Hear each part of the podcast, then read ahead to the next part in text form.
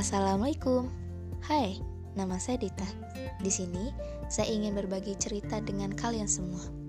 Baik itu pengalaman diri saya sendiri ataupun cerita mulut ke mulut. Dari genre horor hingga genre random.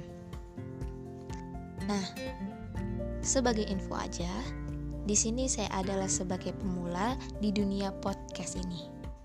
Jadi, jika ada kesalahan pada pengucapan saya ataupun hal lainnya yang mungkin bisa mengganggu pendengaran kalian yang mengganjal, saya mohon maaf sebesar-besarnya karena saya juga seorang manusia.